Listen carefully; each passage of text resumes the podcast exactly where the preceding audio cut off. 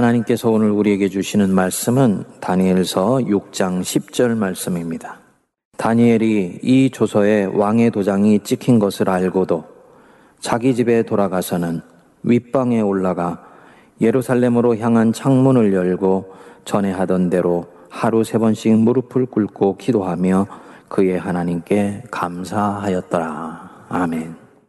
2015년 미국 뉴욕의 마운트 시나이라는 병원에서 연구팀이 생물정신의학이라는 학술지의 중요한 논문 하나를 발표를 했습니다. 2차 대전 때 홀로코스트를 경험한 32명의 생존자들의 후손들과 또 홀로코스트를 경험하지 않은 유대인들의 후손들의 유전자를 비교해 보았더니 홀로코스트 생존자들의 후손들의 유전자에서 스트레스 장애 위험을 일으키는 유전자가 유난히 많이 발견되었다는 것입니다. 여태까지 DNA, 즉 유전자는 환경에 의해서는 바뀌지 않는다라는 것이 정설이었는데 이게 꼭 그렇지 않다는 것이 드러난 것입니다. 그러니까 부모가 심한 스트레스나 고통의 경험을 하게 되면 이것이 이 사람의 유전자의 변이를 일으켜서 결혼 후 태어난 자녀에게 이 트라우마가 전달될 수가 있다는 것이지요. 그래서 이 팀을 이끌었던 레이첼 예하우라는 박사가 후에 자신의 이 연구 결과를 총망라하여서 트라우마는 어떻게 유전되는가라는 책을 발간을 했습니다. 저는 상당히 설득력이 있는 연구 결과라고 봅니다. 이미 이 연구 결과가 나오기 전에도 우울증을 앓는다든지 자살을 한 사람의 가계를 들여다 보았더니 조상들 중에 유난히 다른 가게에 비해서 자살을 하는 사람들이 많더라라는 연구 결과가 계속 나왔었습니다. 만일에 이 결과가 사실이라면 우리 민족이 겪은 근현대사에 있었던 가장 큰 고통들이 있지요. 일제 식민지의 극악한 아픔들, 또 6.25 동족상잔의 비극, 이것은 이미 50년에서 100년 전에 끝났습니다만 이것은 우리 안에 아직도 직간접적으로 영향을 미치고 있다라고 볼 수가 있는 것입니다. 그래서 지금 내가 사물을 보고 세상을 해석하는 방식을 왜곡시킬 수도 있고 뒤틀리게 만들 수도 있다는 것을 말하는 거지. 뭘 뜻하는 것이냐? 원죄론이 유전학적으로도 성립할 수 있다라는 것을 말하는 것이고요. 또 우리가 가지고 있는 세계에 대한 관점 혹은 세상을 보는 인식이 절대로 객관적이거나 과학적이거나 합리적인 것이 아닐 수 있다라는 것을 말하는 것입니다. 인간은 실제로 자기가 세상을 대단히 객관적으로 보고 있다라고 생각하지만 사실은 내 안에 나도 모르게 들어와 있는 유전자의 형태에 의해서 과도하게 반응할 수도 있고 또 누군가에 의해서 교육받은 내용이나 습관에 의해서 내가 그렇게 반응하도록 사전에 이미 교육받은 식으로 움직여 갈 수도 있다라는 것을 말하는 거죠. 흔히 어려운 환경에서 태어났기 때문에 나는 불행하게 살 수밖에 없다라든지 지구한 운명을 타고났기 때문에 나는 그 운명에 순응하면서 살아갈 수밖에 없다라는 이런 등식이 성립하지를 않는다는 말입니다. 사실은 불행한 환경에 태어났기 때문에 불행하게 사는 것이 아니고 불행한 환경에서 태어났다고 스스로 믿고 그 불행을 따라서 살아가기로 자신이 결정한 것이다. 라고 볼 수 있는 것입니다. 이런 불행한 상황 가운데서 태어났지만 정반대로 성공적인 삶을 넉넉히 살아낸 가장 전형적인 인물이 오늘 본문에 나오는 이 다니엘이에요. 그는 분명히 기울어진 운동장 같은 세상 속에서 태어났습니다. 어린 시절에 나라가 완전히 망해버려서 포로로 붙들려 와서 평생을 이방 땅에서 붙잡혀 온 자로 살게 됩니다. 유대인들의 랍비 전승에 의하면 다니엘이 바벨론의 포로로 잡혀간 때가 대략 6살에서 8살 때라고 이야기를 합니다. 기고한 운명인 거지요. 그런데 그렇게 기울어진 운동장 속에서 태어났지만 자신의 인생이 내리막길로 내리꽂히도록 놔두지를 않습니다. 어린 시절에 포로로 붙잡혀온 그 땅에서 뜻을 정합니다. 포로가 무슨 뜻을 정할 수가 있겠습니까? 뜻은 주인이 정하고 포로는 그저 시키는 대로 살면 되는 것이죠. 그런데 다니엘은 어린 시절에 뜻을 정해요. 나는 포로로 붙잡혀 와 있는 신세이지만은 나는 자유한 영혼으로 살아가리라. 이 바벨론 땅은 하나님을 알지 못하는 땅이요. 하나님을 경배하지도 않지만 나는 하나님 없는 이곳에서 하나님만을 섬기며 살아가기라. 결정을 하고 결단을 합니다. 여러분, 이것은 실험입니다. 나이 어린 소년이 하나님을 한 번도 경험해 본 적이 없었을 것입니다. 조상들이 자기에게 가르쳐 준 그 하나님, 그 하나님이 진짜 살아계신 하나님인지를 자기 인생에서 실험하는 것입니다. 정말 하나님 살아계셔서 이 다니엘이 바벨론 땅에서 두각을 나타내도록 이끌어 주시고 결국은 총리가 되도록 세워 주시죠. 정권이 바뀌고 나라가 바뀌어도 이 다니엘의 힘과 영향력은 오히려 단단히 세워져 가게 됩니다. 포로로 붙잡혀왔던 이스라엘 백성들에게 이 다니엘은 어둠 속에 빛나는 별빛과 같은 존재가 되었습니다. 그런데 세상은 이런 사람을 그냥 놔두지를 않습니다. 그를 시기하는 본국 출신의 이 정치 몰입애들이 다니엘을 해할 음모를 꾸미게 되지요. 왕을 교묘하게 깹니다. 대왕이시여 앞으로 30일 동안은 왕 외에 다른 신들에게 절하는 자가 있으면 잡아서 그를 사자굴에 넣도록 합시다. 이게 다니엘을 죽이려는 음모인 줄도 모르고 왕이 자기의 왕권을 강화시키는 방안으로 이 제안을 넙죽 받아들여서 도장을 찝고 전국의 포고령으로 보내게 됩니다. 이게 다니엘서 6장 9절까지의 배경입니다. 그리고 다니엘이 어느 날 이 조서를 보게 돼요. 10절 앞부분에 보시면 다니엘이 이 조서에 왕의 도장이 찍힌 것을 알았다. 다니엘은 영특하고 형세 판단이 대단히 민첩합니다. 지금 이 임시법령은 자기를 향하는 칼끝이라는 것을 알고 있어요. 이 시행령을 불순종하게 되면 여태까지 본인이 쌓아왔던 명성과 권력은 말할 것도 없고 생명까지도 위태로워진다는 것을 알지요. 여러분, 우리가 만일에 다니엘이라면 이 상황에서 어떻게 할까요? 아마도 그럴 것 같습니다. 저라도 그렇게 반응을 할 것 같대요. 이 조선은 나를 해치려는 음모의 일환으로 진행되는 것이다. 앞으로 30일 동안만 하나님께 절하는 것을 삼가자. 혹은 아무도 보지 않는 곳에서 살짝 절하자. 바람이 불 때는 몸을 낮추라고 하시지 않았냐? 하나님도 이해하실 것이다. 세상에 민첩한 생각입니다. 대부분이 이렇게 할 거예요. 그런데 다니엘은 그쪽을 택하지를 않습니다. 10절을 보시면 이 조서에 왕의 도장이 찍힌 것을 알고도 자기 집에 돌아가서는 윗방에 올라가 예루살렘을 향한 창문을 열고 전에 하던 대로 하루 세 번씩 무릎을 꿇고 기도하며 그의 하나님께 감사하였더라. 한마디 한마디가 묵상하는 우리들의 영혼을 흔듭니다. 분명히 자기를 향하는 칼끝인 것을 알고도 숨지 않고 오히려 자신의 목을 그 칼끝에 딱 들이대는 것입니다. 자기 집에 올라가서 윗방으로 올라가요. 아랫방이 아닙니다. 다른 사람들 못 보는 지하방이 아니에요. 사람들 눈에 딱 뜨이기 좋은 윗방으로 올라갑니다. 하늘의 하나님께 더 가까이 가겠다는 마음 외에는 다른 마음이 없는 거지요. 그리고는 예루살렘을 향한 창문을 엽니다. 아, 30일만 좀 창문 닫고 기도할 수도 있는데 굳이 예루살렘을 향한 창문을 열어주세요. 적들이 보느냐 안 보느냐 사람들 눈에 뜨이냐 안 뜨이냐는 상관이 없습니다. 늘 그래왔듯이 지금 이 순간은 예루살렘을 향한 창문을 열고 내 영혼의 창을 주님을 향해 활짝 열어주치고 주 앞에 예배하며 경배할 때이다. 라고 자기는 보는 것입니다. 그는 다르게 어떻게 할 수가 없어요. 전에 하던 대로 한다. 자기를 여기까지 이끌어 주시고 인도해 주신 이 하나님 앞에서 나는 이렇게밖에는 반응할 수가 없어.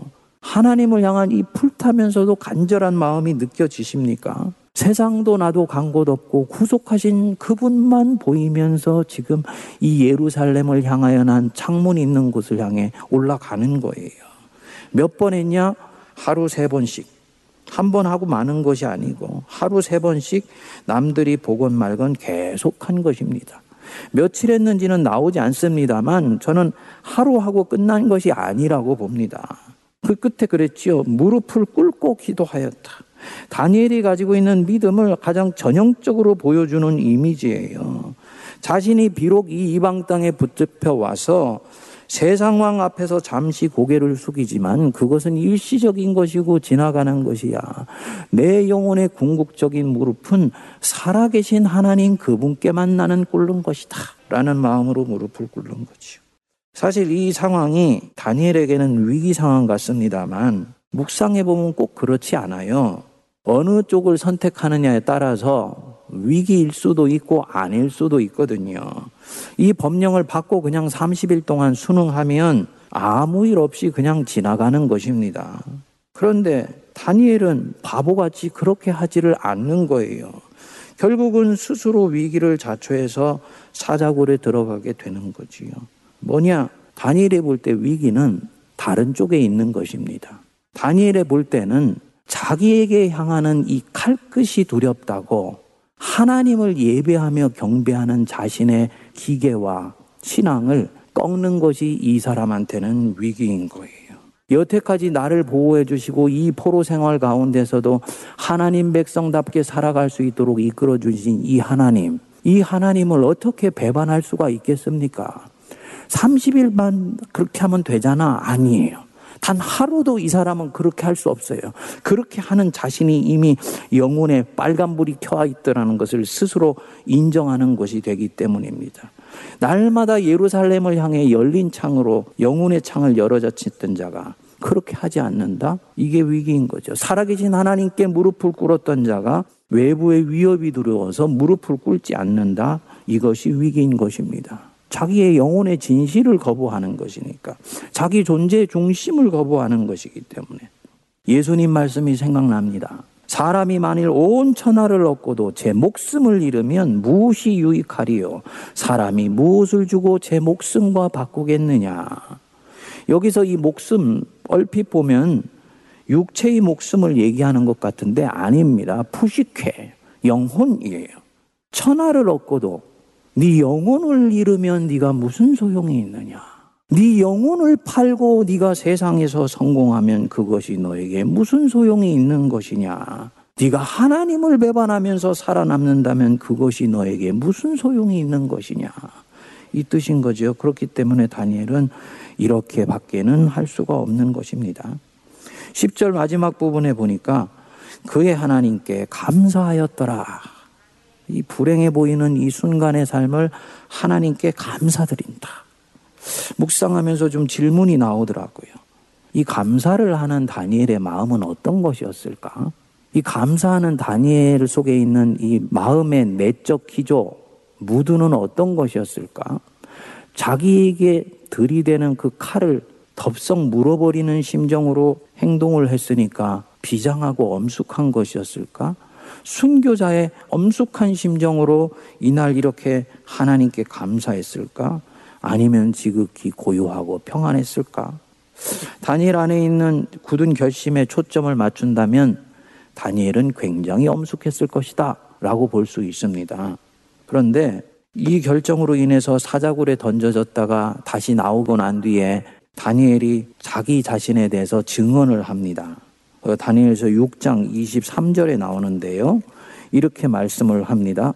왕이 심히 기뻐서 명하여 다니엘을 굴에서 올리라 하매 그들이 다니엘을 굴에서 올린즉 그의 몸이 조금도 상하지 아니하였으니 이는 그가 자기의 하나님을 믿음이었더라. 자기의 하나님을 믿음이었더라. 하나님의 무엇을 믿나요? 하나님께서 자기를 지키실 것을 믿는 거예요. 자기가 이 방향으로 선택을 해도 자기 인생에는 아무 문제가 없으며 자기는 절대로 안전하다는 것을 강철같이 믿는 것입니다. 왜냐? 나의 하나님이 내 인생 속에 함께 하시기 때문에 여호와는 나의 목자시니 내게 부족함이 없으리로다. 그가 나를 푸른 초장에 누이시며 쉴 만한 물가로 인도하시는도다. 내 하나님, 목자 되신 내 하나님, 당신을 배반하지 않고 당신의 품에 자기의 영혼을 깃들고 맡긴 자, 그분은 절대로 그 사람을 외면하거나 놓치지 아니하신다. 요걸 믿는 거지요. 더 크고 본질적인 부분이 있습니다. 다니엘 자신의 인생은 하나님의 은총 속에서 엮어져 가고 있다는 것을 믿는 것입니다. 자신이 영적으로 바로 서 있기만 하면 어떤 상황에서도 자신은 안전하다는 것을 믿는 거예요. 굉장히 중요한데 우리가 자주 놓치는 부분입니다. 우리는 보통 이 믿음을 어떤 확신으로 생각을 하는데 현실에 기반하지 않은 믿음은 공중에 방망이를 다는 것과 같아요. 기독교 신앙의 믿음은 그런 것이 아닙니다. 바른 믿음은 철저하게 바른 기독교적 세계관에서 나오는 것입니다. 바른 현실관으로부터 믿음이 서게 되는 거예요. 그리스도인의 세계관 뭐냐? 내가 지금 살고 있는 이 세계가 어떻게 만들어졌고 지금 누가 다스리고 있는 것이냐? 지금 내가 살고 있는 이 세상 누가 다스리고 있습니까? 그렇지 하나님이죠. 바로 답이 나오니까 싱겁네. 근데 정답이 하나님이 다스리세요. 하나님. 그리고 우리 생명의 구주 되신 예수님. 그분은 우리의 심리와 내면의 영역만 다스리는 분이 아니에요. 교회만 하나님이 다스리시는 것이 아니에요. 하나님께서 실제로 이 세상을 다스리시고 통치하십니다. 이건 그리스도인이 절대로 놓쳐서는 안 되는 세계관이에요. 하나님이 세상을 창조하셨지요. 당연히 그분이 다스리시죠. 물론 타락했어요. 하지만 타락한 가운데에서 에덴 동산을 해지르는 여우 새끼 같은 자들은 세계 구석구석에 있습니다만 그것이 하나님의 통치를 절대로 꺾거나 무력화시키지는 못합니다. 우리 예수님이 오셔서 분명히 우리에게 말씀하셨지요. 하늘과 땅의 모든 권세를 내게 주셨다. 하늘과 땅의 권세, 정사와 주권과 통치자는 예수 그리스도시다. 그러면 그분의 통치 안에 있는 사람은 당연히 안전하며 이 세상 속에서 절대로 평안한 가운데 믿음의 길을 걸어갈 수 있는 것입니다. 하나님이 통치하세요. 세상도 하나님이 통치하세요. 잘못된 신앙관 가지면 안 됩니다. 세상은 마귀가 다스리는 곳이기 때문에 거기에 있는 사람들을 교회가 구원에 와서 교회에서 안전하게 있다가 죽어서 천국 가게 하는 것 그것이 그리스도인의 구원이다. 아니에요. 세상 하나님께서 다스리시고 통치하십니다. 죄악의 힘보다 하나님의 은총 힘이 세상 속에서도 절대로 강합니다. 그런 세상에 하나님이 우리를 초대하셔서 우리가 태어나게 하신 것입니다. 그러면 하나님 품 안에서 내가 태어났고 세상 또한 하나님의 통치 안에 있으니까 이 사람은 절대로 안전한 것입니다. 정말 위험한 것은 하나님을 떠날 때인 거지. 그러니까 다니엘처럼 하나님을 향해 무릎을 꿇고 살고 있으면 이 사람은 어디에 있든지 안전합니다. 바로 지금 여기에 하나님의 역사로 인해 그분의 은혜는 충만하다. 요 믿으시기 바랍니다. 요 은혜로 충만한 세상, 신학적으로는 reality of God, 하나님의 현실이라고 얘기를 하지요. 은총의 현실이에요. 이것은 우리의 육의 눈으로 보이고 느껴지고 만져지는 그런 종류가 아닙니다. 이것은 영의 눈을 뜬 사람이 실제로 보고 느끼고 만지는 그런 세상이에요. 산천도 초목도 새 것이 되었고 죄인도 원수도 친구로 변한다. 하나님의 은총의 세상 속에서 살고 있는 사람이 보는 현실입니다. 이 현실 속에서 나는 살포시 놓여져 있다. 마치 내 인생은 엄마의 포대기 속에 쌓여져서 시작되고 진행되는 인생과 같은 것입니다. 그러면 절대로 안전하지요. 그렇기 때문에 이 다니엘은 자기가 사는 땅이 본국 이스라엘이건 아니면은 바벨론이건 페르시아건 관계가 없는 것입니다. 요셉은 가나안 땅에 있건 애굽에서 노예로 살건 상관없어요. 하나님이 나와 함께 하시면 그것으로 한 판의 인생이고 하나님은 나를 통해서 승리를 거두신다는 것을 나는 믿습니다. 하나님의 은총으로 충만한 것입니다. 여러분, 제가 이렇게 얘기를 해도 성도님들 중에는 그 은총의 현실, 하나님의 현실이라는 게 이게 긴가민가 합니다. 이게 언어로 설명하기가 힘든 부분이기 때문이에요. 영의 눈을 떠서 보아야 되는 그런 세상입니다. 우리 예수님이 감사하게도 보여주셨어요. 공중 나는 새를 보아라. 들에 피는 백합화를 보아라. 보통 사람들은요, 얘기하죠. 그래, 그거 봐. 근데 뭔데 그게? 근데 우리 주님이 그거 보고 뭐라고 말씀하셨습니까? 수고도 하지 않고 길쌈도 하지 않으나 천부께서 먹이시고 입히시지 않느냐 하물며 너희일까 보냐 이 믿음이 없는 자들아 영의 눈을 떠서 은총의 현실을 보며 살지 못하는 자들을 주님께서 안타까워하시는 것입니다. 뭐냐? 이게 예수께서 보시는 세상이고요. 이게 진짜 현실이에요. 과학적으로 느껴지는 그런 세계가 진짜 현실이 아니고 영의 눈을 떠서 보는 현실이 진짜 현실입니다. 다니엘은 지금 이 현실 속에서 살아가는 거예요. 그렇기 때문에 바로 지금 여기에 하나님의 은혜는 충만한 거지요. 여기에 관계가 지금 끼어들어와 있지요. 하지만 이 관계는 나를 위협하지 못해. 왜냐하면 이것은 나를 삼키지 못하고 해치지 못하기 때문입니다.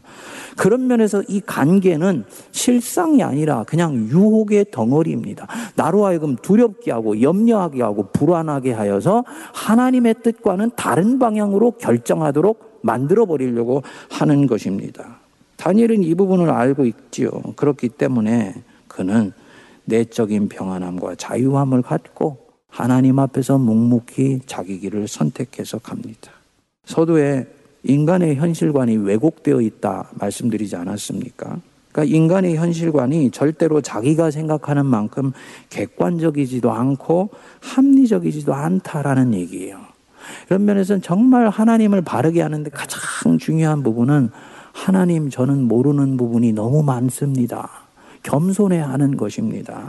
그래서 내가 지금 느끼고 있는 이 감정, 그것이 두려움이건 불안함이건 미래에 대한 염려이건 이것은 객관적인 현실에 대해서 반영된 나의 감정의 피드백이 아닐 수 있다는 거지요. 현실보다도 내가 과도하게 지금 반응할 수 있다는 것입니다.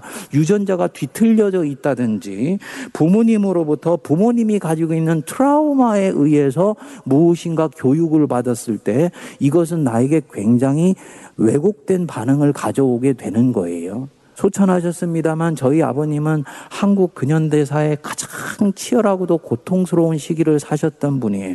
우리 부모님 세대가 다 그렇지요. 그렇기 때문에 우리 아버님에게 가장 중요한 것은 how to survive. 어떻게 생존하느냐였습니다. 저에게 반복해서 말씀하셨습니다. 이 녀석아 세상은 네가 생각하는 것처럼 절대로 만만하지 않아. 너는 세상에서 절대로 살아남아야 돼. 성공해야 돼. 예수 믿지 않고 세상에서 살아남는 데는 이 교훈이 좋은 것이었는데요.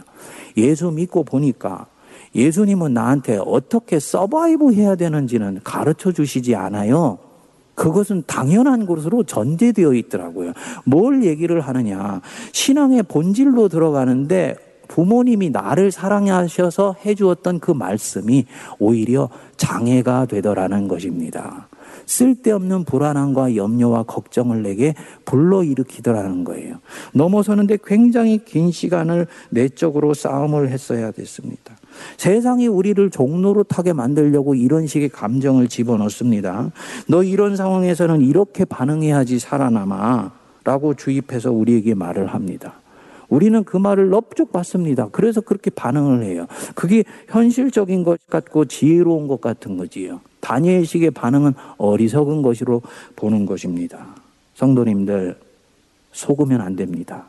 그 어떤 상황에서도 하나님의 은혜는 지금 내 인생 속에 역사하며 그리스도 예수 안에 있는 하나님의 사랑에서 나는 절대로 끊어질 수 없는 자이다. 이 믿음을 토대로 반응하고 결정해야 돼요.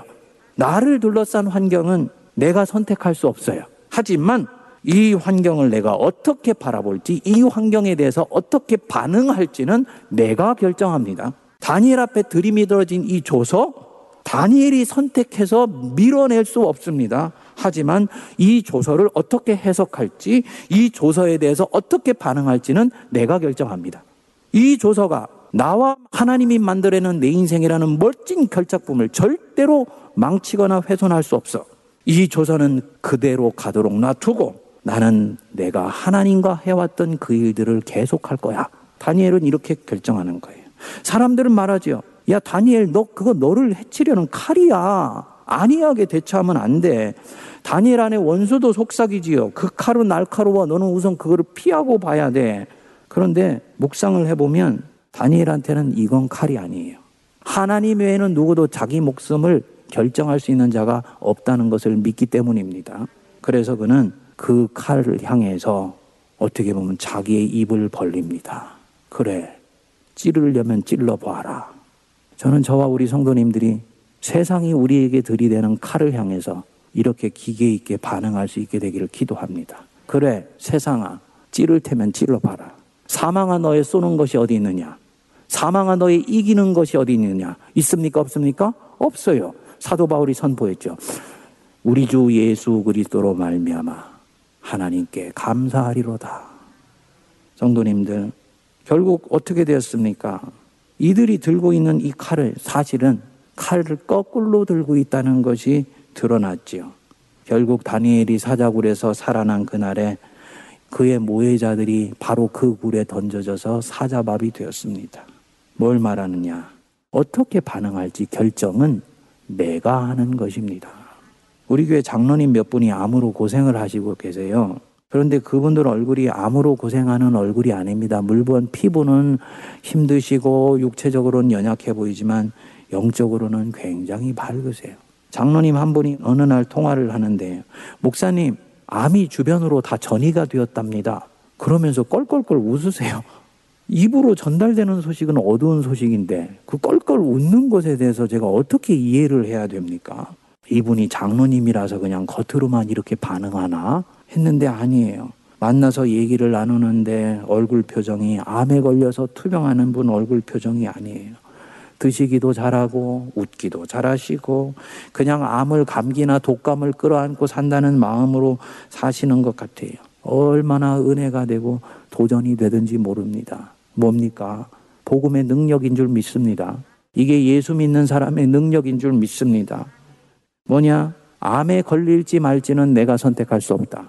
하지만 이 암에 대해서 내가 어떻게 반응할지는 내가 선택하고 내가 결정한다. 나는 이 병이 주는 고통에 휘둘리지 않기로 결단했다. 이 마음인 것입니다. 나는 이 상황 속에서도 행복하게 살기로 결정했다. 이 마음이에요. 나는 이 항암 치료를 받으면서도 찬양하며 기뻐하며 살기로 결정했다. 이렇게 하면 실제로 행복해집니다. 이건 추수감사절 되면 의뢰껏 설교하는 감사를 하면 다른 감사를 자석처럼 가져오는 것입니다. 이런 종류가 아니에요. 아까 기독교인의 모든 믿음은 이미 세계가 그 믿음을 가질 수 있도록 형성돼 있다고 말씀드리지 않았습니까?